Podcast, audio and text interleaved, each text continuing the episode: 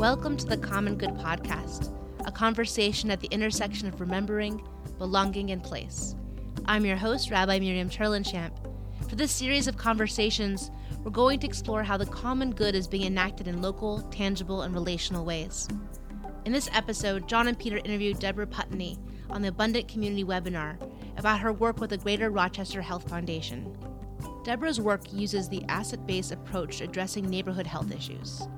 Much of Deborah's work focuses on how engaged citizens can become effective co producers of their own health and well being. Considering the moment we're living in, where social distancing and isolation are being prescribed in the face of the coronavirus, we hope Deborah's words can serve to remind us all of the power of community. My work for the last eight years has been with the Greater Rochester Health Foundation and a really stellar group of its grantees in what's called the Neighborhood Health Status Improvement Initiative. Uh, this initiative was launched in 2008 with a unique approach that uh, is really different even for a foundation focused on health improvement. The funding program's oriented to the social determinants of health. Uh, in other words, grantees are not meant to deliver programs or services. They're funded to organize their communities around the health improvement they want to see internally. So the social determinants of health, there are, there are several. For those of you who aren't familiar with this framework, uh, certainly genetics is a social is a, is a determinant of health, but we don't focus on that because we can't do anything about it. Likewise, medical care and access to care is something uh, that happens outside of ourselves. But within the community, people can look at the physical, social, and economic environments in that community and themselves do something about those things. So the goal is to create a context for health that supports people making good decisions. Uh, health Improvement Initiative is based on a partnership model, meaning that the foundation is partnering with its grantees and working with them as opposed to just giving them money. It's also based on a learning model, meaning that the foundation is really interested in what's working and why, in addition to the changes that are produced in the neighborhood. So the four groups uh, are at different points along the way in the process, but the foundation is supporting them in what we consider the long term. 10 years is the expected support. Their progress is reviewed every three years. The foundation has really acknowledged that you don't change structural conditions in a, a year or two. Its funding also supports what we call evaluation coaches and technical support in asset based community development. That would be me. And I wanted to say a little bit about these communities just to give you an idea of the uh, array of things that they're doing and the kinds of uh, progress they're making. So, one of these is an inner city community, and this community did start eight years ago. Uh, the people who are involved are neighborhood residents, individuals, families. They've come together in block clubs. They have a neighborhood council, but these are informal groups. These are none of these are 501c3s except for the, the, the organization that actually received the grant, which is the CDC. Early on in their work, when they were conducting an asset map in the first year. They finished their asset map and then they met as a community and they had identified several issues that they wanted to work on healthy eating, healthy exercise, and doing something about the open air drug market that had plagued their community for about 30 years. And it was really interesting at this meeting because the room was set up to provide for three discussion groups, and people were invited to sit down at any table and talk about one of those issues everybody in the room went to the table that had to do with getting rid of the drug market. So they hmm. knew what their health issue was. People had voted with their feet, they'd made it really clear, and they actually said that evening that none of the other improvements they might make would have any impact if that drug market was still there. Now, that doesn't mean they didn't do all sorts of things in other areas, but really a big emphasis for this group was doing a variety of things against the drugs. The foundation, uh, in addition to giving the primary grant, also allowed for the uh, grantees to give mini grants uh, to neighborhood residents in order to design and implement small scale health improvement ideas on their own. In this neighborhood, if you go back eight years, you would have seen a stereotype of an inner city neighborhood a neighborhood that was ugly to look at, that was strewn with trash, that had very few amenities. Today, when you go through the neighborhood, people people comment all the time. This neighborhood group has managed to um, build community gardens. It has developed a park and playground. It has completed uh, a major trail going for, all, all the way through Rochester and right through the neighborhood. It has uh, small education uh, opportunities. It's got uh, numerous activities for seniors, for youth. It has developed major partnerships, and by that I mean uh, with, between neighborhood residents, the the mayor, the police, the courts, the judges, the district attorney, anybody you can think of. They are partnering with. There's been massive community change in this area. And I want to say that this community is working at all three of what I consider levels of asset based community development. You sort of have the, the entry level thing, you know, what can we do right here, right now to change our space?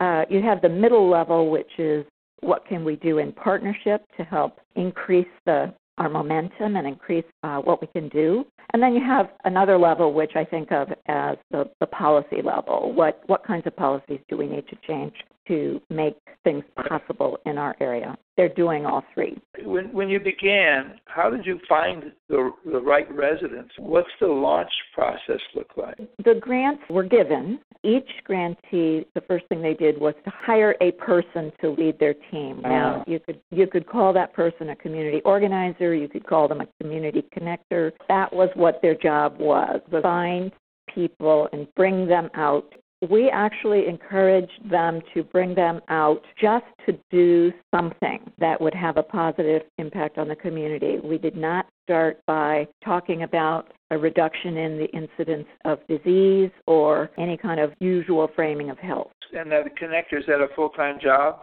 Some of them started out uh, part time. They very quickly moved to full time, and now most of the grantees have uh, at least two people that are that are working pretty much full time on doing this connecting work. Amazing. One thing I didn't mention was that there's kind of a, a framework within the grant that we think of as assess, plan, and do, which is those three things are happening all the time. They were urged to conduct an asset map of their neighborhood. So that during that year, I helped them design what that would look like, not get caught up in using their findings as data or getting tangled in that kind of thing, but really looking for the assets and starting to connect them one to another in, through relationship building as they started their planning year. Uh, that was an opportunity once they had some kind of critical mass of residents at the table and acting on their own. They sat down together and thought about what they would want to do together over time to move towards a healthier community. And they were completely free to choose almost anything they wanted in the categories of the physical, social, or economic health. So, you know, each group came up with a plan and figured out how they were going to uh, implement that plan, which meant that the plans had to be, at least initially, kind of small scale. They couldn't be big, right. massive plans. And then the third year, they really launched uh, full force into implementing their plans. But nothing really changed. Uh, it was still residents doing the majority of things on. Uh, how much money is involved? Yes, okay. these are, were very generous grants. I am sorry that I don't actually remember what the exact amount was, but in the the first year, uh, the asset mapping year, they I think the grants were about seventy to eighty thousand dollars. So there was money really to support generous money to support the organizer and to provide for these mini grants. Once the group had developed their plans and were in the implementation phases full force, uh, the grants went up to about $160,000. So again, this is very unique in terms of the amount of funding and how long-term the funding is. It shows great consciousness on the foundation to be willing to you know, commit a couple million dollars over a 10-year period. Yes, and even with that investment, it is remarkable and quite unique that they are not expecting health outcomes in a year or two. They absolutely understand how entrenched the issues are in terms of the social determinants of health, at least in terms of how they function in a negative way. They sort of built backwards, hoping for long term improvements in the incidence of, say, stroke or diabetes in these neighborhoods. Uh, we have to really think clearly about what we need to do to get there and how long that's going to take. That's wonderful because the big insight was that uh, health is not fundamentally determined by the healthcare industry. Absolutely. That's a big insight because health is the easiest thing to get money for but it usually goes to hospitals and clinics. Absolutely. And I think, you know, I don't I don't believe anyone would question the contribution the field of medicine has made in determining health outcomes, but I think the how behind that is very important. And as you say, the field of medicine isn't really oriented to the production of health. It's it's, it's mostly focused on responding to health issues. So I'm interested in the in the framework you have of physical, social, and economic. How, tell me what you mean when you talk about uh, improvements in the uh, physical and social. When we talk about, uh, you know, none of these uh, are absolute categories with very finely tuned definitions. But when we talk about the improving physical health, people can actually interpret that either as improving their own physical health, but but we think it fit more as the physical context for health. So literally the place, the neighborhood I navigate. What does that physical environment offer me in, in terms of opportunities to be healthy? Some uh, neighborhoods clearly offer people lots of opportunities. They're safe, they're green, they have sidewalks, people can get out and exercise, they, they can get to a grocery store. Other neighborhoods do not have those amenities. And so the physical environment isn't supporting health very, very much. So we are inviting people to consider what they would want to see in their environment that yeah. could support health more and support healthy choices, and to do what they can do to make that happen. The social determinants of health, or the more specific category of social health, uh, we know from much research that people who are connected, who have good relationships, who know people, who work together with others, we know that that, that is a positive determinant of health. We also know that in some neighborhoods, people are disconnected for a variety of reasons. Um, yes. They don't have opportunities to work together.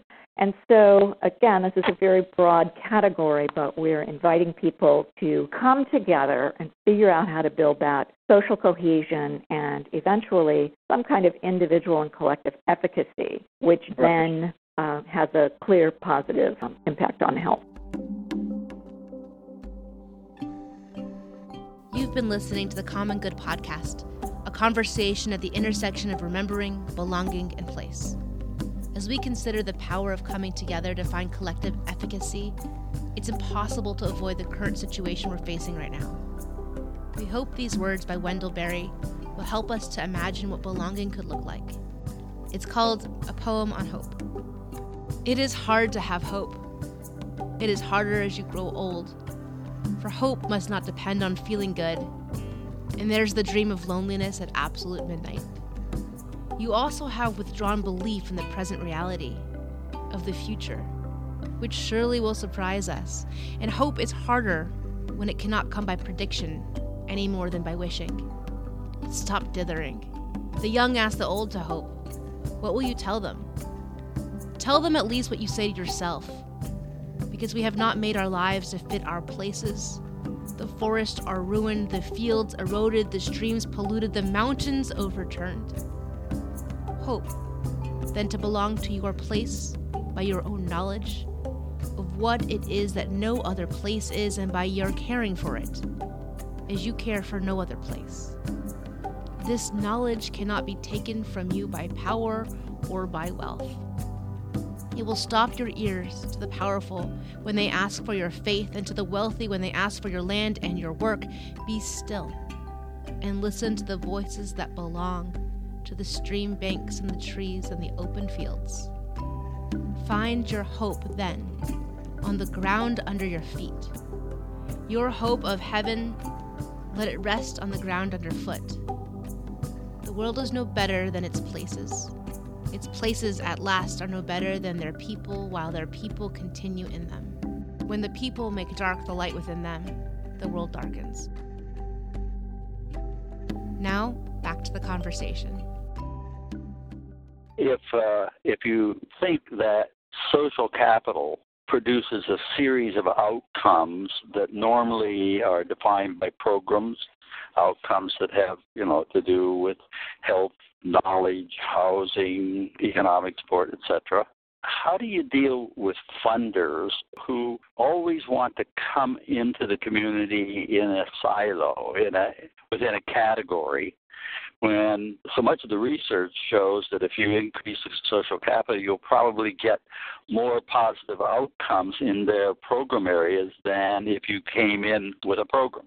The fact is that the neighborhoods that I'm talking about right now do have the enormous benefit of having funding from a funder that gets it and that is actually willing to fund resident action. I haven't found that many other foundations, certainly not government funders that I'm aware of, that are doing any kind of support for real grassroots, place based resident driven work. There are a lot of foundations who use the buzzwords, you know, community, local, but they don't really, really indicate through their requirements that they trust people to actually make a difference in this regard. I wouldn't say that there are long lists of funders doing these things.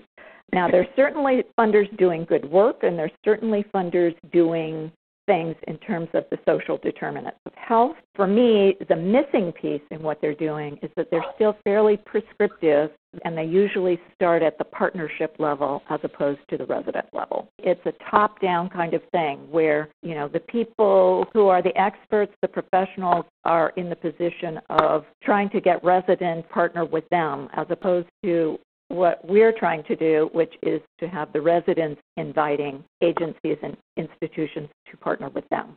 Exactly. So let me uh, ask about the evaluation question and how are you thinking about measuring what difference this is making? The foundation has, uh, as part of this initiative, has provided evaluation coaches, meaning that they are working directly with the grantee groups to define what they are trying to achieve, to define what they consider success and then to define the measures that they will use to evaluate whether they're achieving what they want to achieve. So it's not a top down evaluation. It's a community based participatory evaluation. What, what kind of measures are they coming up with? Let me just tell you a little bit about uh, what we call our evaluation framework. And this okay. is something that your listeners can download from the website. If they want more information, they can go to the Greater Rochester Health Foundation's website, and they can click through what we fund to the Neighborhood Health Status Improvement Initiative, and they'll find more information on the program, and they can take a look at this evaluation framework. We decided that if the ultimate objective is 15, 20 years out, we would love to see fewer health disparities between this neighborhood and other parts of the city and the state, and reductions in problematic conditions, diseases like diabetes, stroke, asthma. So that's sort of the uh, the distant goal is to improve that. But since we're using the ABCD approach and since we recognize that those things are not going to happen for a very long time, we have kind of built backwards to the kinds of things we do think we can measure along the way. So our model has four steps before we get to change in health status. We start out with what we call a change in the environment, exposures, and experiences. So that's really the context. So because people start out by just doing what they can do in their neighborhood, we're looking to see how that neighborhood environment changes.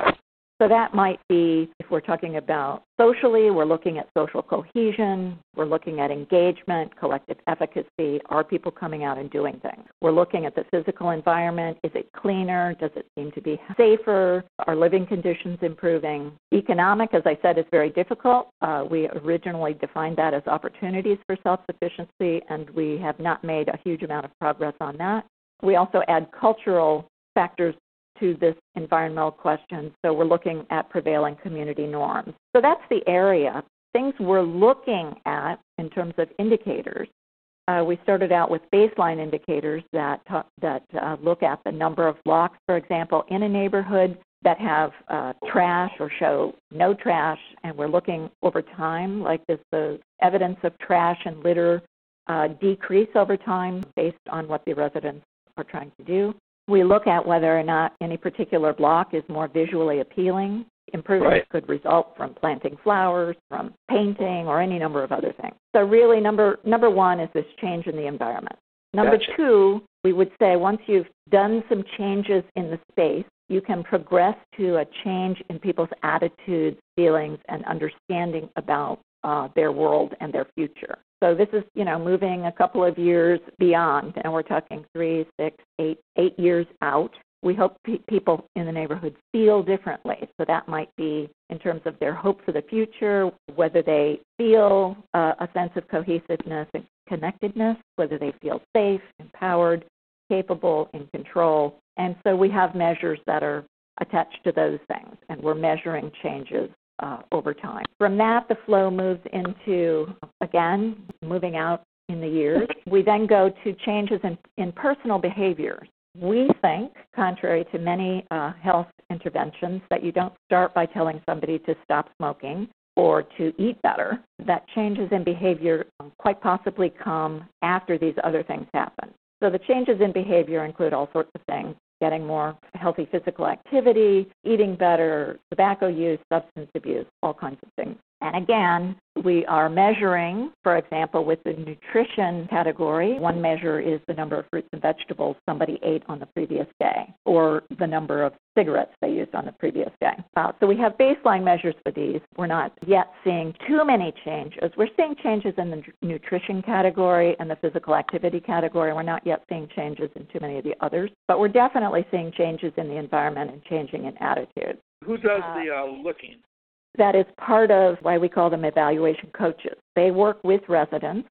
Every community does a community survey, usually every two to three years, but it is residents going out door to door and talking to their neighbors. So residents are trained. Residents actually participate in developing developing those instruments, and then they're trained to go out gather the data. It's really good. Yeah, that's that's that's a huge innovation. Is to say that neighbors can ask neighbors and collect the data. You don't need a third party independent professional.